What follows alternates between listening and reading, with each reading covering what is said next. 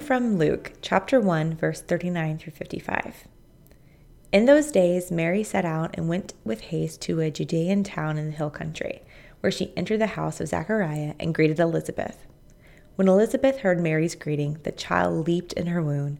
And Elizabeth was filled with the Holy Spirit and exclaimed with a loud cry, Blessed are you among women, and blessed is the fruit of your womb.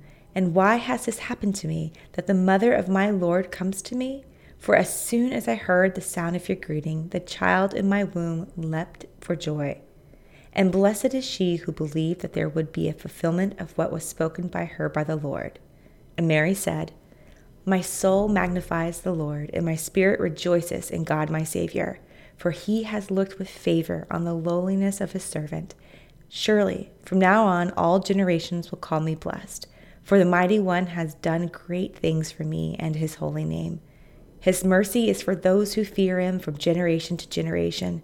He has shown strength with his arm. He has scattered the proud in the thoughts of their hearts. He has brought down the powerful from their thrones and lifted up the lowly. He has filled the hungry with good things and sent the rich away empty.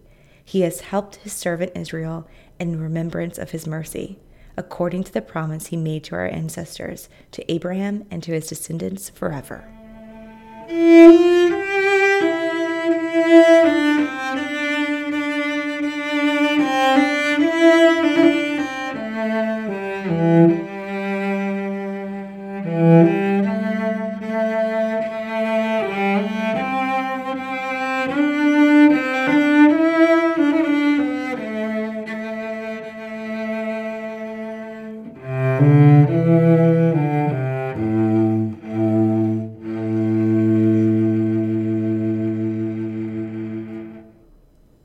What words would you sing about Jesus to announce his presence in the world?